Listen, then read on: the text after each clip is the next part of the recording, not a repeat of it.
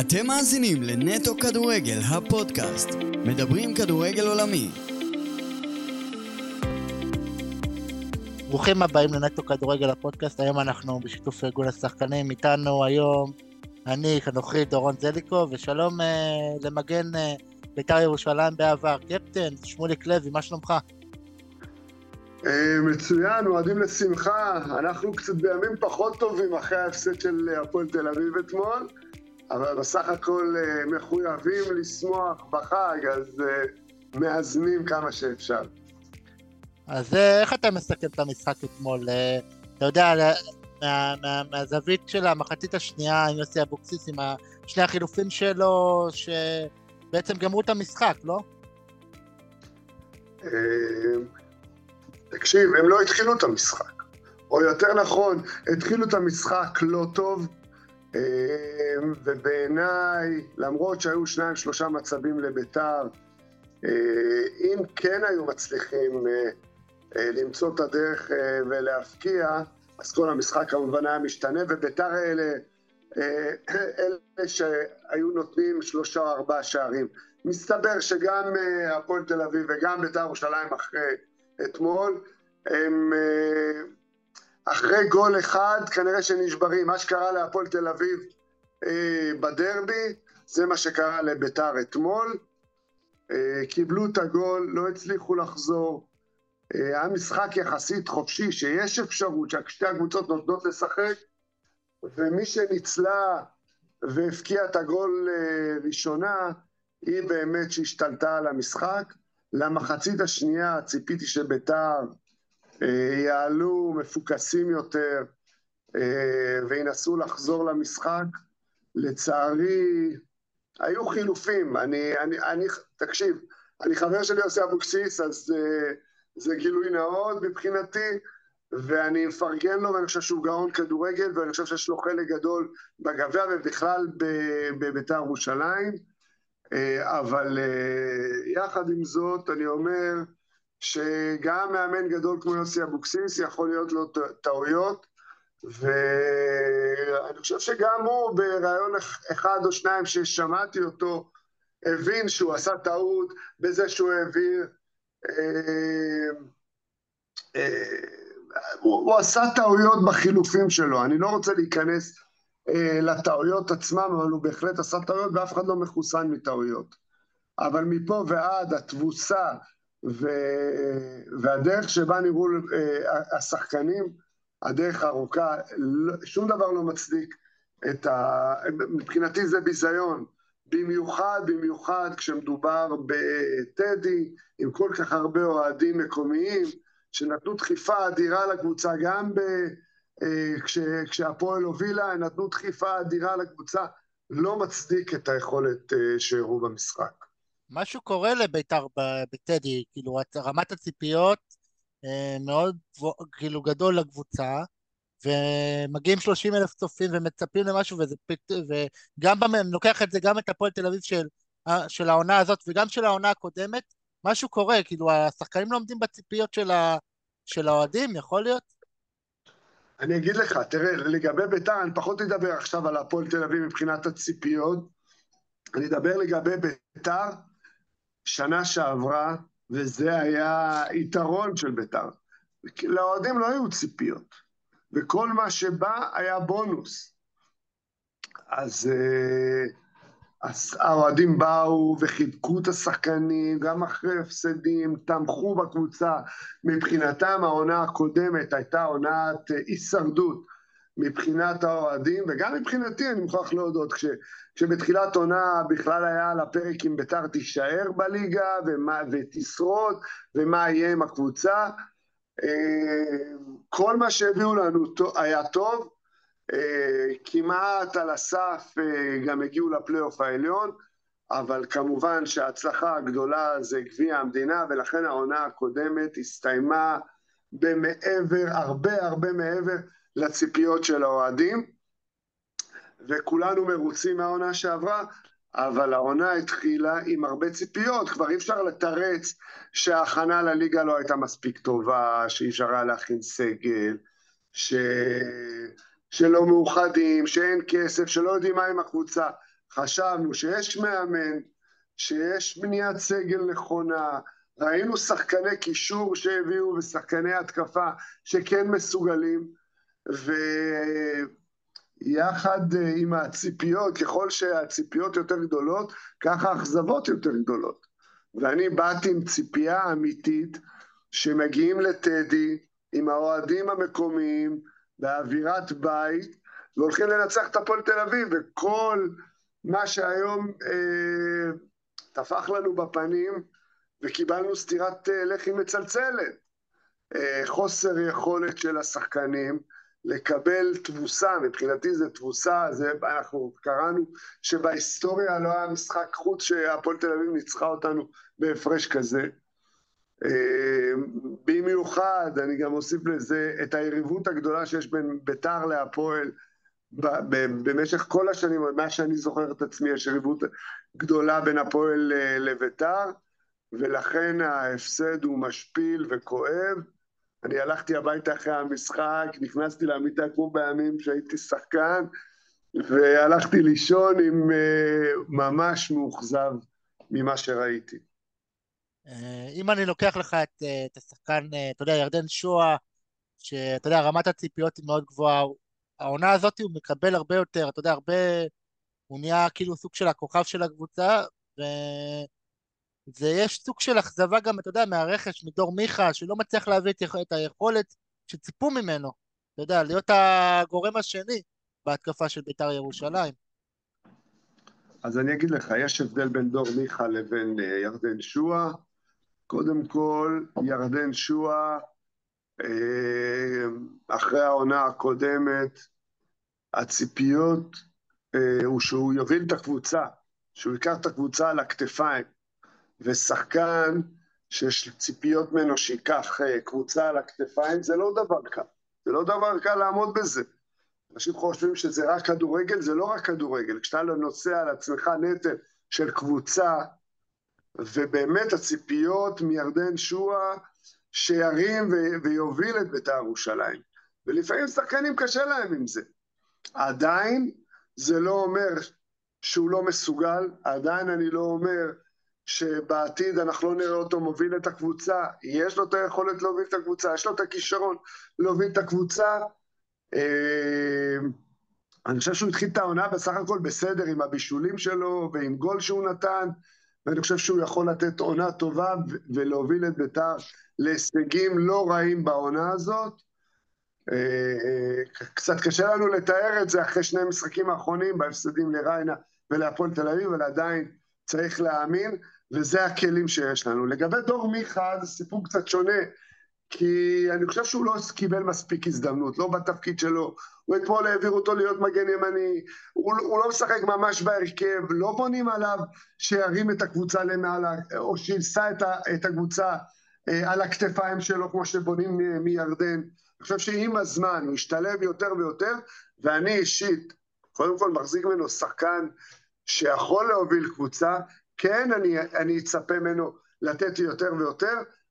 נכון לעכשיו, עדיין אני נותן לו הרבה אמות חסד, גם כי הוא לא משחק משחקים שלמים, וגם צריך לתת לו את הזמן להשתלב בתפקיד הנכון ובכלל במערך הקבוצתי. אוקיי. Okay. אה, בוא נחזור קצת לזכייה בגביע המדינה. הזכרת את זה בהתחלה, איך זה היה בשבילך אה, גם בתור אוהד, גם בתור שחקן עבר, לראות את בית"ר ירושלים זוכה בגביע המדינה לאחר המון המון שנים שהיא לא זכתה. אני אגיד לך, אני אספר לך ככה דבר מאוד אישי. אה, מבחינתי, גביע המדינה זה החלום שלא הוגשם. אה, יש לי, אני קורא לזה ארבע אליפויות, שלוש אליפויות בליגת העל, ואליפות ליגה ארצית שעלינו ליגה, שזוכר בשנת 89-90 יחד עם אוחנה שחזר מאירופה, לקחנו אליפות ועלינו ליגה, שאני משווה את זה לאליפויות ליגת העל, כי באמת באמת השמחה וכל העונה הזאת הייתה לא פחות מאשר אליפות, ולכן אני קורא לזה שיש לי, לי ארבעה תארי אליפויות. וגביע, יש לי גביע הטוטו. והחלום שלי תמיד היה זה גביע המדינה, במיוחד שגדלתי על ברכי גביע המדינה. גם ב-76' הייתי ילד בן ארבע במגרש עצמו, גם ב-79' הייתי עם השחקנים, ב-85' הייתי כל כך מקורב, הגביע, השמחה של גבוה, התפרצות של גביע, שזה בעצם משחק אחד בסופו של דבר, הוא, הוא אדיר. לא הצלחתי להגשים את זה כשחקן, כן הצלחתי להגשים את זה כמנהל שיווק בזמן שהייתי מנהל שיווק בביתר בעידן גיידמק, וכן הצלחתי להגשים את זה בתור אוהד, אה, לא אוהד ילד, אלא אוהד שכבר עבר כל כך הרבה בביתר, והשמחה של גביע היא באמת שמחה אדירה, היא מיוחדת. בשנה שעברה קצת העיבו על השמחה הזאת עם ההתפרצות למגרש וחוסר הענפה, אבל עדיין עצם המשמעות של לקחת uh, גביע היא אדירה, ואני הייתי במשחק עם אבא שלי, היה לנו חוויה מהממת עד ההתפרצות, עוד פעם, עד ההתפרצות למגרש של כל האוהדים, היה לנו חוויה מהממת, וכל כך שמחנו בשמחת הקבוצה ובשמחת יוסי אבקסוס שהוא קרוב מאוד אלינו ורצינו בהצלחתו. אה, וזהו, צריך להסתכל קדימה, איך אה, משחזרים הישגים ואיך מביאים את ביתר אה, להישגים נוספים. אז אם כבר הזכרת את אבא, איך הוא בימים אלה? איך הוא לוקח את ההפסד של ביתר? פעם, אתה יודע, בתקופות הנוסטלגיות, שאם אתה רואה אותו בגולד, אתה רואה אותו כולו עם רגש, איך הוא היום לוקח את המשחקים של ביתר ירושלים? אז כן, כמו שאתה יודע ורבים אחרים, אבא שלי זה מאה אחוז נשמה ורגש, וביתר בשבילו הייתה תמיד מעל הכל, באמת, אני אומר לך, בשנים שהוא היה מנהל הקבוצה, ביתר הייתה, אתה יודע, אולי לא מעל הכל במאה אחוז, כי המשפחה, תמיד זה משפחה, אבל עדיין באותה נשימה ביתר והמשפחה היו מבחינתו קרובים מאוד ואפילו שווים. ברור כשהוא עזב והוא בבית והתבגר, אז זה קצת משתנה, הוא לוקח את הדברים בפרופורציה, הוא פחות שייך, אבל השמחה והגאווה אה, עדיין מאוד מאוד אה, קרובים אליו, וכשלוקחים גביע, אז אה, בכלל, אנחנו יצאנו מהאיצטדיון בגביע, אז חיבקו ונשקו והצטלמו איתו, כאילו הוא עדיין נמצא.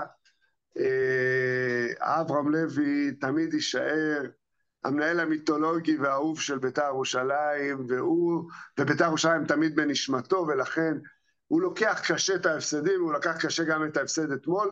אמרתי שוב, במיוחד להפועל תל אביב, אה, תמיד, אני, אני גדלתי בבית שהאדום לא היה בא בחשבון בכלל.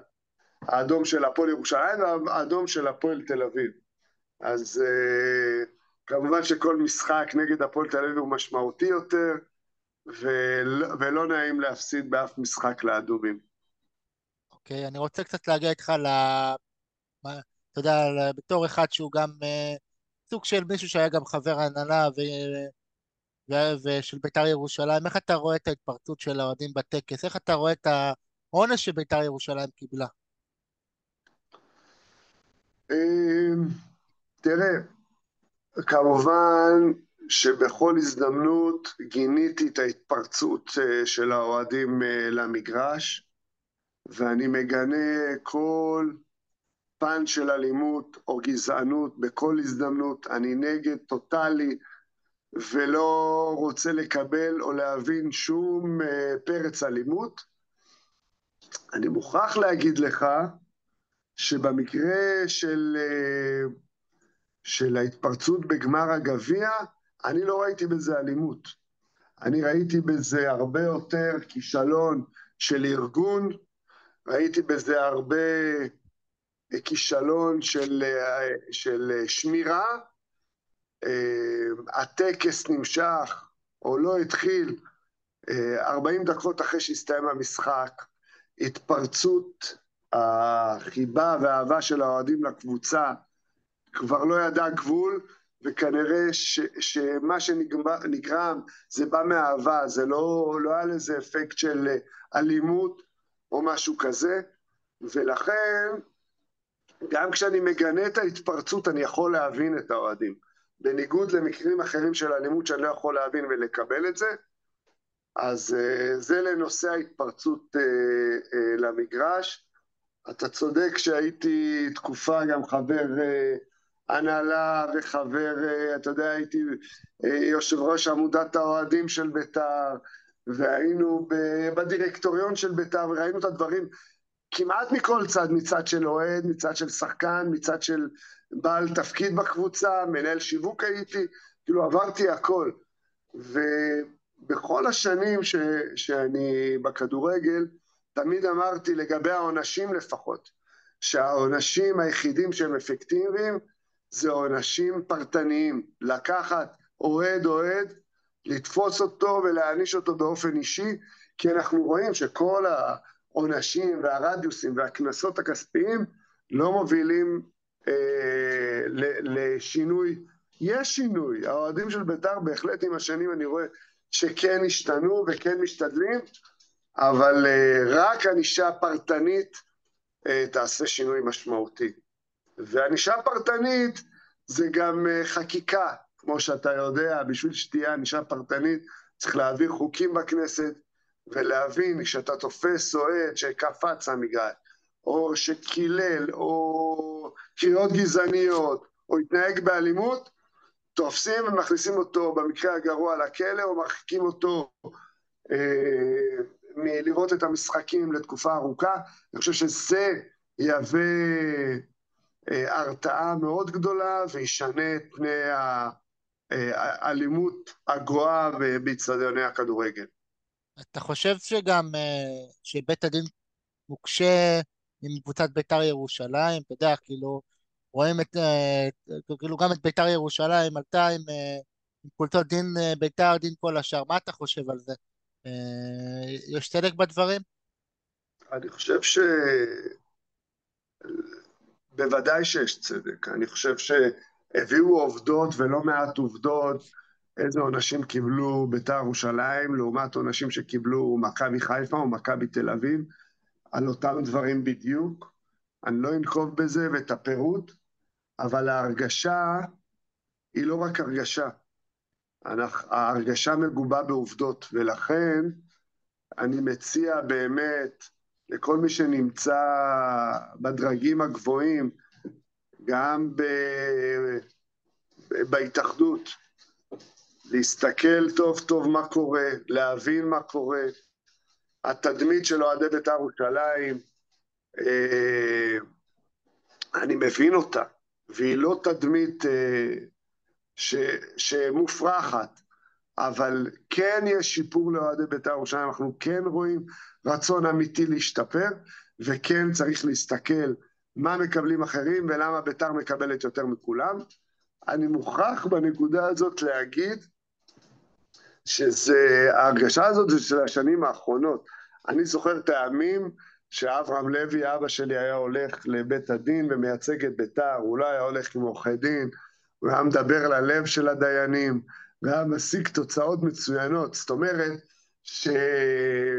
שזה לא ביתר ירושלים, לאורך כל השנים מההיווסדות יש אה, נטייה אה, לשפוט נגדם.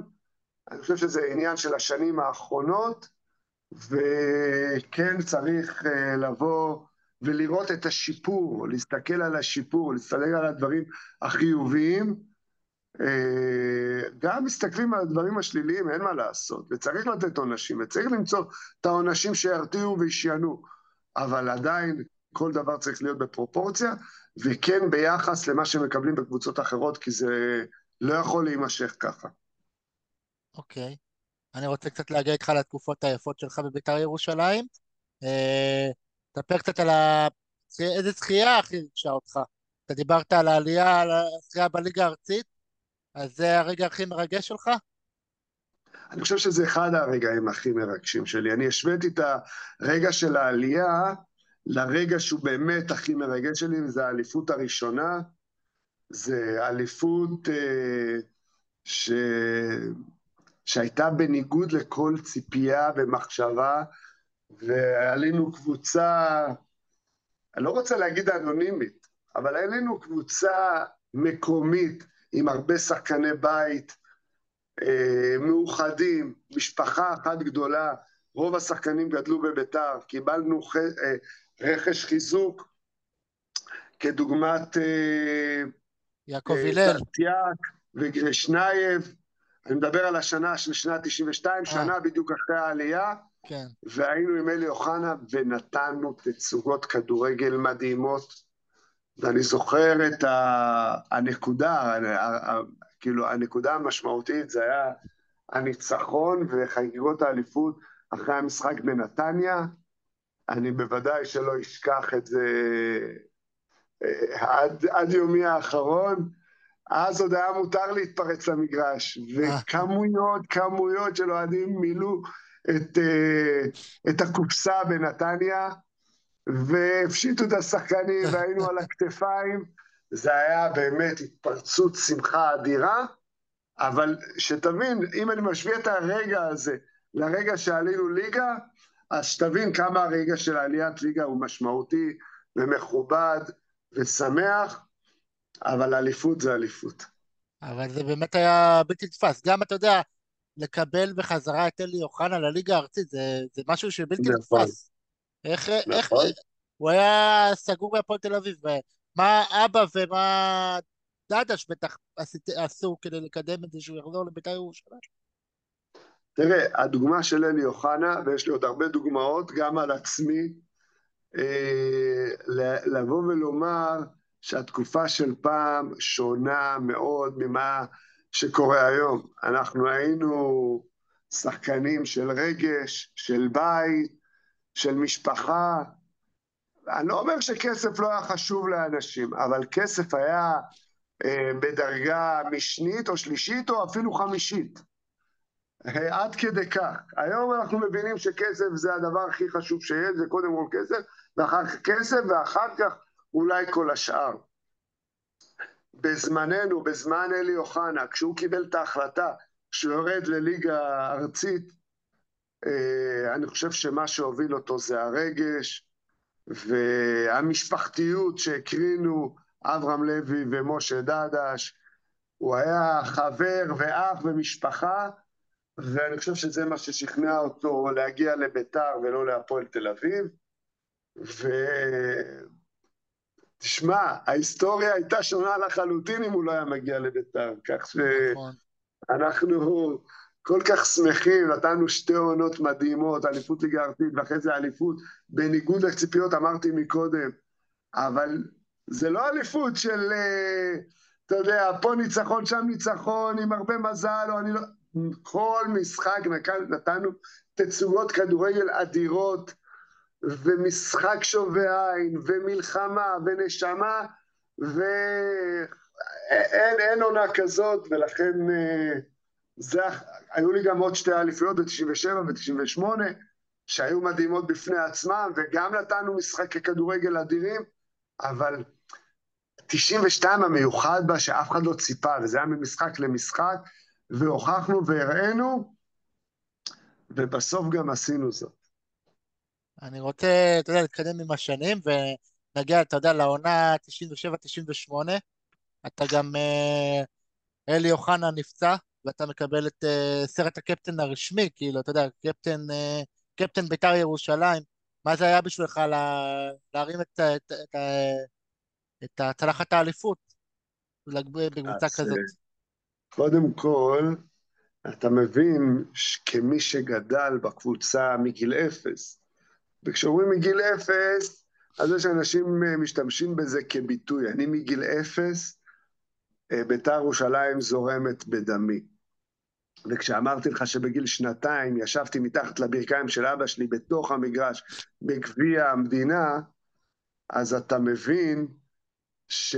סליחה, הייתי בגיל ארבע, זה היה ב-76, ואני הייתי בן ארבע, וישבתי שם וקפצתי למגרש הראשון יחד עם השחקנים, אז אתה מבין שכל כך הרבה שנים במחיצת אוהדים ושחקנים, וגדלתי על הברכיים של יוסי מזרחי ואורי מלמיליאן, ו...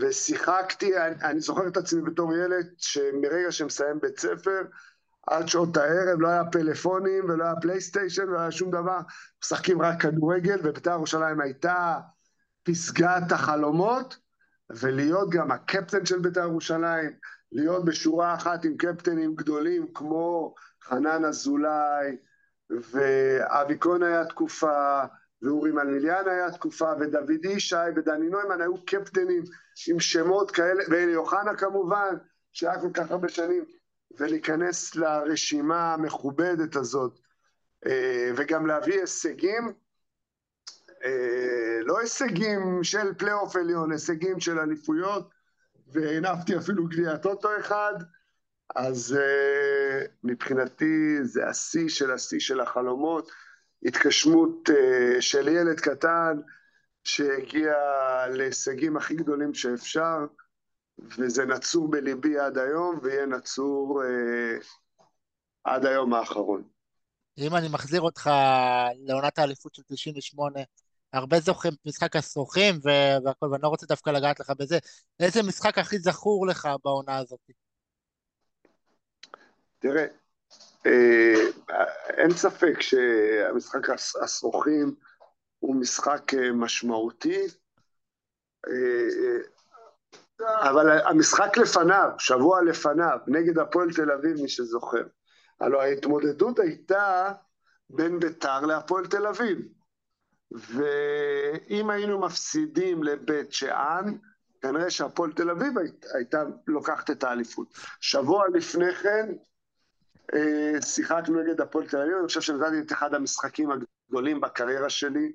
עשיתי שם, היה שינוי מערך, נתתי משחק מצוין וניצחנו את המשחק, וזה משתלב עם המשחק של אה, משחק הסרוחים, שיצאתי אחרי, אחרי 20 דקות באדום, בעצם עצרתי אה, עם היד אה, כדור שנבעט לשער, שאם הכדור היה מופקע היה 2-0 לבית שאן, אני לא יודע אם היינו מצליחים לחזור. איתן טייב אה, בעט את הפנדל לשמיים, היה נשאר 1-0 לבית שאן, השווינו והובלנו, ואחרי שהם השוו ניצחנו בדקות האחרונות.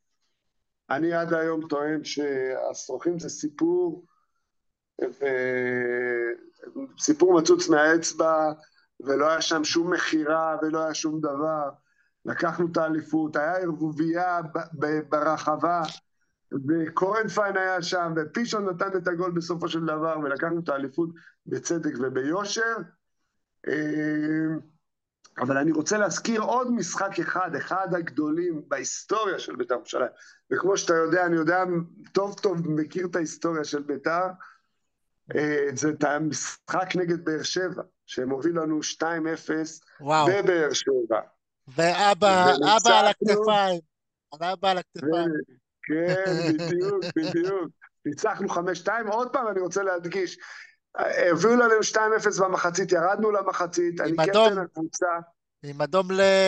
מי זה היה? לא זוכר למי. קורנפיין. כהן.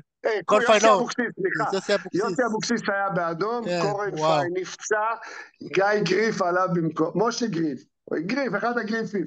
עלו אה, לעמוד בשער, שחקן, שוער אה, שלישי, זה היה שוער שלישי שלנו, עומד בשער, ובסופו של דבר, ואם אנחנו לא מנצחים את המשחק הזה, אנחנו מפסידים את האליפות, שתבין. כן. אז גם הניצחון הזה הוא אחד המשמעותיים שלי, של בית"ר, ובכלל בהיסטוריה, ואתה מחזיר אותי עכשיו לרגעים כן. מתוקים, המשחק נגד נתניה, המשחק נגד הפועל תל אביב בעונת האליפות, המשחק נגד באר שבע, יחד עם גולים מיוחדים ששמתי, אז אה, בכלל עשית לי חג שמח, וכבר הספקתי לשכוח את ההפסד אתמול לכמה דקות.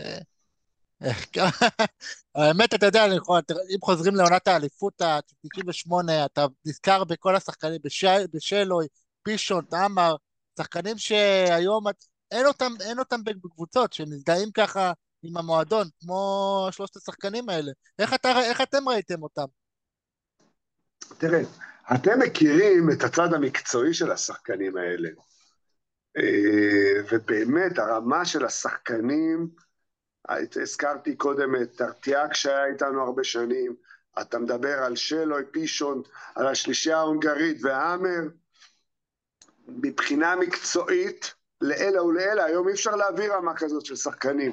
הסכומים לשחקנים ברמה הזאת הם כל כך גדולים, ושחקנים כאלה לא היו מגיעים לישראל, אבל מאחורי המקצועיות והיכולת שלהם אה, עומדת אה, הרבה עבודה של אה, התאקלמות, ואני חושב שכל זר שהגיע לבית"ר ירושלים, ובמיוחד השלישייה ההונגרית, הרגישו בבית ומשפחה מהיום הראשון, ולכן אני חושב שהם הצליחו להביא יחסית מהר את היכולת המקצועית הגבוהה שלהם לידי ביטוי.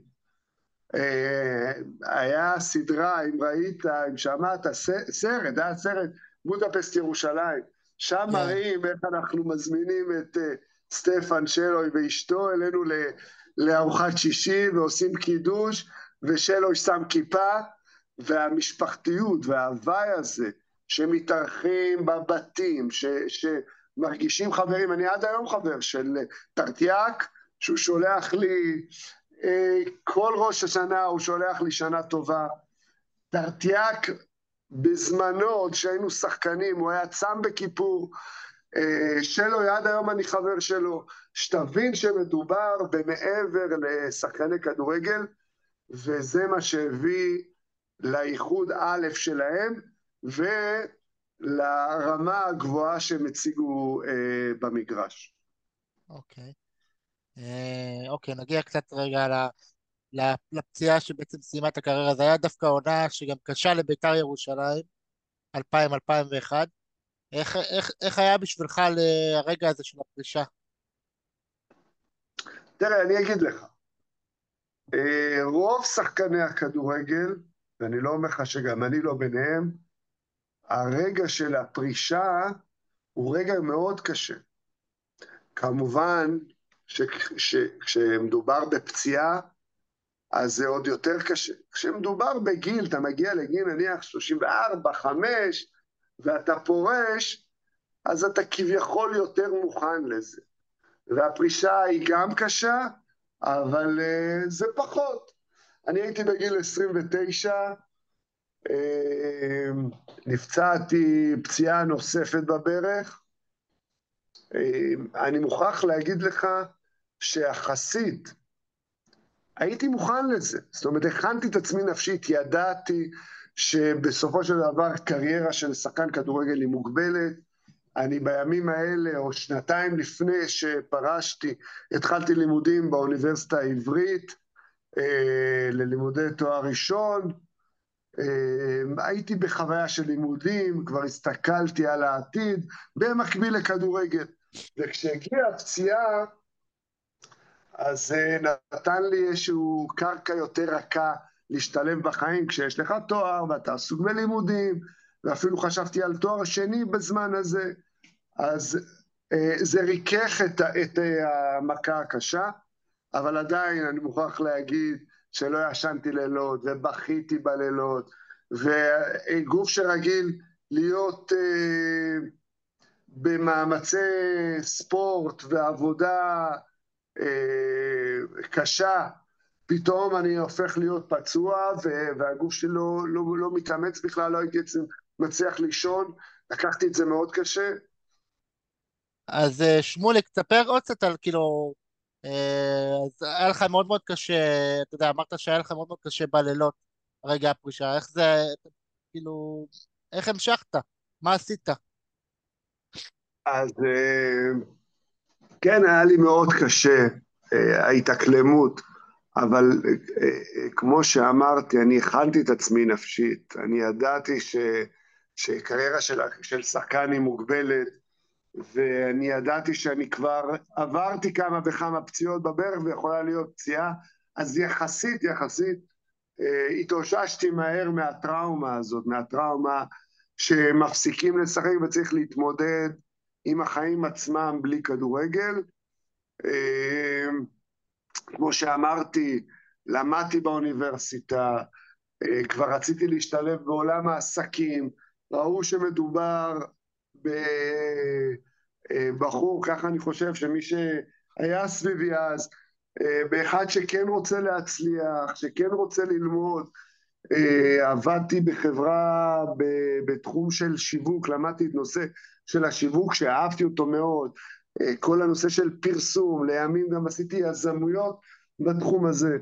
ואני, במבט לאחור, אני חושב שהכל לטובה, סיימתי, עשיתי קריירה מדהימה, אני באמת אה, חושב שהייתה לי קריירה מדהימה, הגשמתי כמעט הכל. ו- ויצאתי יחסית בגיל, אתה יודע, 29, 30, אני אקרא לזה גיל 30. אתה יוצא לחיים, זה, זה יותר קל להתחיל דברים חדשים ולהיות פתוח לדברים חדשים, מאשר בגיל 35 או 36, אם הייתי מסיים אה, בגלל שאני, קשה לי מבחינה גופנית. אז אני רואה, אתה יודע, בוחר להסתכל על הצד המלא אה, בכל דבר, על הכוס המלאה. ואני חושב שנכנסתי לעולם של עבודה, של עסקי, עסקים, ומצאתי את הדרך שלי גם להתפרנס וגם להיות מסופק מדברים שהם שונים. אה, שילבתי את זה לימים, את, את השיווק, את המומחיות שלי בשיווק והפרסום, את כל הניסיון שצברתי גם בבית"ר ירושלים בעונת אה, בעונות של גיידמאג, ב-2006 זה היה, ב-2007, והבאנו כמות, אז זה היה השיא של כמות מנויים, 8,500 אה, מנויים שעשינו בעונת גיידמאג, והבאנו ספונסר שיפ במיליוני שקלים, זאת אומרת, הצלחתי להגשים את עצמי אה, גם בתחומים אחרים, גם בכדורגל, ו... זהו, אני, אני, אני, אני, אני מסתכל רק על הטוב, אתה יודע, אנשים רואים אותי ואומרים, יכולת, שחקן ברמה שלך, יכולת להרוויח היום הרבה יותר, אני בחיים לא מסתכל על כמה שיכולתי ומה יכולתי, אני מסתכל על היום, אני מסתכל uh, על זה שאנחנו בריאים, אני מסתכל על זה שעשינו קריירה נפלאה והרווחנו והסתדרנו והכל בסדר, ולא על הדברים שיכלו להיות אה, אם היינו וכאלה בזמן אחר. אני מסתכל רק על הטוב, ואני חושב שזאת הדרך להסתכל על הדברים. אז אם אני, קודם כל אני רוצה לשאול אותך, בכל מקרה אנחנו בפרק אה, של ארגון השחקנים, איזה טיפ חשוב אתה נותן לשחקן רגע לפני שהוא פורש? אה, זה בדיוק, לשם כיוונתי כשאמרתי ששחקן צריך להיכנס לפרופורציה לא בגיל 30 או 35 ולהבין ששחקן כדורגל אה, זה, זה מקצוע עם שנים בשנים, סליחה לי. שחקן כדורגל לא מוגבל בשנים, אה, הקריירה היא קצובה, ואנחנו שומעים על שחקנים שמגיעים לגיל 34, 5, נדיר שעוברים את זה ברמות הגבוהות בכל מקרה, ולכן ההכנה צריכה להיות כבר מגיל 25, תאר לך, כן, כבר מגיל 25, שחקן צריך להבין את זה, צריך להכין את עצמו, צריך לשמור על הכסף, צריך לחשוב איך, איך הוא, הוא בונה את העתיד שלו ולא מה קורה עכשיו ומיד. אה, אז לשחקני הכדורגל שפעילים היום ואולי שומעים אותי, או בכלל, שחקני כדורגל אה, שיהיו בעתיד, אני אומר חד משמעית, צריך להתכונן ליום של אחרי, לנסות למצוא מקצוע, אה, ללמוד, אפשר בקלות, אני אומר לכם, אני למדתי באוניברסיטה העברית, תוך כדי חיים של כדורגלן מקצועי, זה לא, זה לא קל, אבל זה לא קשה, זה אפשרי, ומי שרוצה אז מצליח למצוא או לימודים אקסטרניים, או לימודים באוניברסיטה הפתוחה. וביום שאתה מסיים אתה גם, עזוב, אתה מרגיש גם מוכן נפשית לחיים האמיתיים, כי החיים האמיתיים הם אה, מסיום הקריירה ועד גיל 65-70 שאתה עובד, זה עוד 30 שנה. קריירה של שחקן כדורגל היא 10-12 שנה בממוצע. החיים עצמם, או עבודה, או פרנסה, זה... זה, זה, זה טווח הרבה יותר גדול, ויש משפחה אחרי זה לפרנס. אז uh, ככל שאתה מכין את עצמך לפני, אז אתה תהיה, גם מבחינה נפשית וגם מבחינה כלכלית, uh, תהיה מוכן ליום של אחרי הכדורגל. אוקיי. Okay. שאלות לסיום? Uh, השחקן הכי טוב ששיחקת איתו? אה, יש שניים. אחד הוא כמובן אלי אוחנה, אה, שיחקתי איתו תשע או עשר עונות, מהרגע שעליתי לבוגרים ועד הרגע שהוא נפצע, אני המשכתי והחלפתי אותו בתור קפטן, והמשכנו הישגים גם אחריו, אבל אין ספק אה, שהוא היה השחקן אה, הגדול ביותר מבחינתי. היה לי תיאום מושלם איתו, מי שיודע ומי שזוכר, כל כך הרבה בישולים אה, אה, בישלתי לאלי אוחנה, אני חושב שאני השחקן שבישל לו הכי, הכי הרבה שחקנים, הכי הרבה גולים בהיסטוריה, בדקנו את זה איזה פעם, אני חושב שאני בין המובילים. אה, רק בזכות זה שהייתי איתו כל כך הרבה שנים ששיחקתי איתו. אה, תמיד חיפשתי את אלי אוחנה, הוא ידע לעשות את הכי טוב כשהכדור מגיע אליו, גם עם הגב, ולדבר על אלי אוחנה אפשר לדבר מהיום אה, על, ועוד שבוע ברציפות כמה הוא גדול ומשמעותי. שחקן נוסף שאני חייב להזכיר אותו זה סרגי טרטיאק, שהוא גם היה מבחינתי ברמה אה, הכי גבוהה של בלם שיכולה להיות. אה, אני אומר את זה כי בלעדיו גם לא יכולתי להיות שחקן. אתה יודע, היינו מגנים, אם זה היה יעקב הלל או דוד אמסלם, או כל מגן ששיחק בצד שמאל כשאני הייתי בצד ימין, היינו יכולים תמיד לעלות שנינו למעלה. אה, במקביל, היום זה לא קורה, אם המגן השמאלי עולה, המגן הימיני נשאר. אבל כשיש לך את טרטיאק, שני המגנים יכולים לעלות, כי אתה יודע, הוא בטוח שטרטיאק סוגר עליך, הוא מספיק חזק ומהיר וחכם אה, בשביל לעשות את העבודה, והוא היה באמת בלם אחורי ברמה הכי גבוהה שאני מכיר.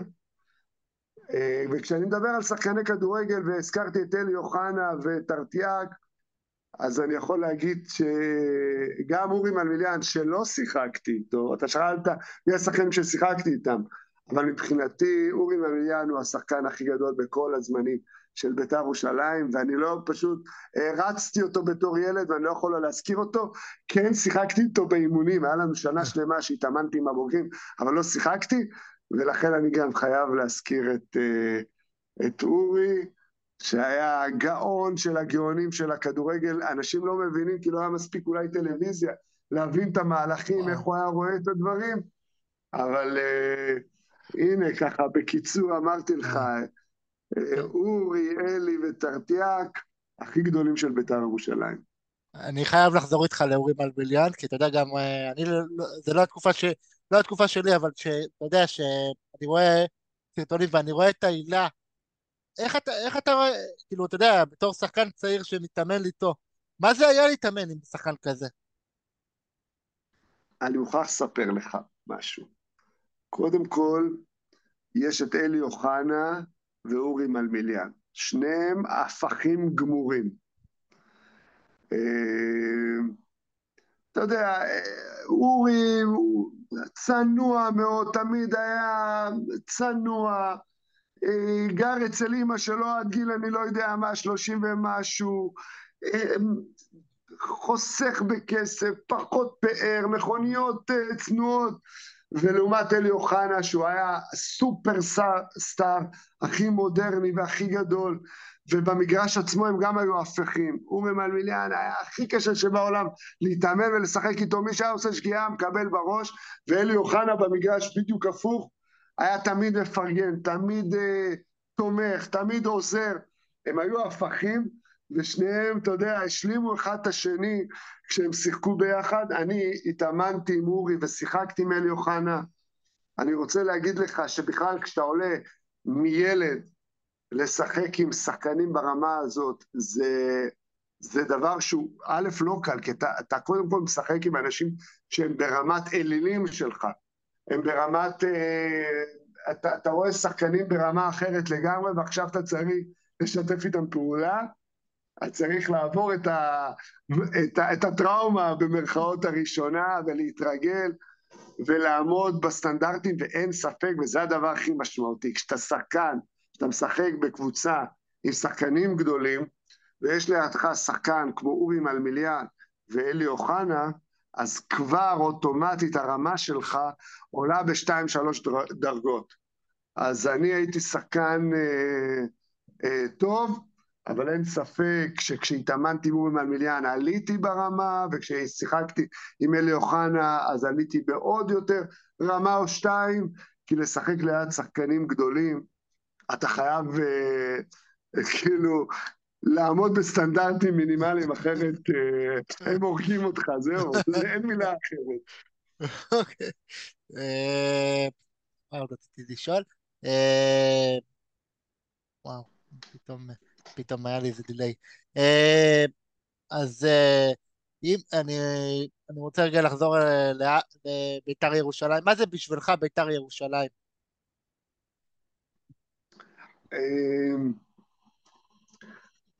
תראה, אני, אני אמרתי לך קודם, ואני אומר גם עכשיו, אני, בית"ר ירושלים זורמת בעורקיי מהיום שאני זוכר את עצמי. ומילאתי או הייתי כמעט בכל אה, סטטוס או תפקיד או משהו שאי פעם אה, קשור לבית"ר ירושלים, מלבד אה, יושב ראש או מאמן. הייתי, נתחיל מזה שהייתי מעריץ מטורף של הקבוצה, אחרי זה אוהד. אה, הייתי גם ביציע העץ, כמו שאמרתי לך שהיו חלק משחק, מהמשחקים בתור ילד שהייתי בתוך המגרש, הייתי בתור אוהד גם ביציע העץ באימקה, והייתי ביציע שמונה בבלומפילד, מעודד את הקבוצה. לימים הייתי שחקן, אה, כמובן בנוער וגם בבוגרים, אחר כך הייתי גם ספונסר, שימשתי גם כמנהל שיווק, אה, בדירקטוריון של הקבוצה, זאת אומרת כל כך הרבה מאפיינים אה, ותפקידים מילאתי סביב בית"ר ירושלים, שזה הפך להיות חלק מהחיים שלי, אה, ולכן אני חושב שאני יודע, סליחה על השחצנות, כמעט יותר טוב מכל אחד, מה המהות של בית"ר ירושלים, איך אנשים בשטח, אה, האוהדים מרגישים, גם הירושלמים, וכידוע לך, 70% מהאוהדים של בית"ר הם לא ירושלמים, איך הם מרגישים, איך הם רואים את הקבוצה, ממה נובעות ההצלחות והכישלונות. או יותר ברמה, אתה יודע, לפעמים אני מתייחס, כששואלים אותי על בית"ר ירושלים, אני, אני מתייחס לאו דווקא לצד המקצועי-טקטי, אלא לצד המנטלי. מה זה בית"ר ירושלים? מה, מה היא הייתה? מה היא עברה בדרך? והיא עברה עליות ומורדות, אה, מאליפויות לירידות ליגה, לספי אה, פשיטות רגל, ואני חושב ש... כל השנים האלה, מאז שאני זוכר את עצמי שוב, תמיד נפשי קשורה בקבוצה הזאת, וכמובן שאבא שלי תרם לזה כל כך הרבה, כי, כי קודם כל זה, זה אבא שלי והקרבה אליו, וכידוע, אבא שלי זה בית"ר ירושלים, לפחות מבחינתי. מרגש. אז, אז כן, אז לגמרי, אז כל היחסי גומלין בית"ר ירושלים והיחסים בכלל הם uh, מאוד מיוחדים, וכנראה שזה ימשיך ככה גם uh, בעתיד, אני מקווה, עם הרבה יותר הצלחות, כי אנחנו מחפשים את ההצלחה של הקבוצה, וחס וחלילה לא כישלונות. אז איך אתה רואה את העונה הקרובה? אתה אומר שהם הצליחו להגיע למקום גבוה העונה? תראה, אני מבחינתי המשימה של בית"ר תהיה הצלחה אם ישיגו מקום בפלייאוף העליון, ואם ימצאו את הדרך גם ל... לאירופה, מבחינתי זו תהיה הצלחה. אנחנו עדיין לא במצב, לצערי, של uh, להתמודד uh, על אליפות. ממש לצערי. גביע תמיד זה אופציה, בית"ר ירושלים זו קבוצת גביע טיפוסית, אז כמובן שנשאף לזה, אנחנו מבינים שזה לא כל שנה, וזה לא, זה תלוי הרבה גם בעיתוי ומזל, וקבוצות שאתה עומד מולם בדרך, אז גביע זה לא משהו שאנחנו צריכים לשאוף אליו, למרות שאנחנו מתפללים ומקווים שנעשה את הבלתי אומן וניקח שוב גביע, אה, אבל אם אנחנו מתייחסים לעונה הרגילה, כל אה, מקום מתחת לפלייאוף עליון, זה יהיה כישלון של הקבוצה, ואני באמת מקווה ומאמין שיגיעו לפלייאוף עליון, ובתקווה שגם יסיעו מקום למפעל אירופאי כזה או אחר. אז שמוליק היקר, אני רוצה לאחל לך קודם כל מועדים לשמחה, חג שמח. תודה, אה, תודה, מועדים לשמחה. בריאות למשפחה, אה, רק טוב לאבא. לאבא, כמובן, בוודאי, בוודאי, תודה רבה. אני אאחל וגם חג שמח ושנה טובה.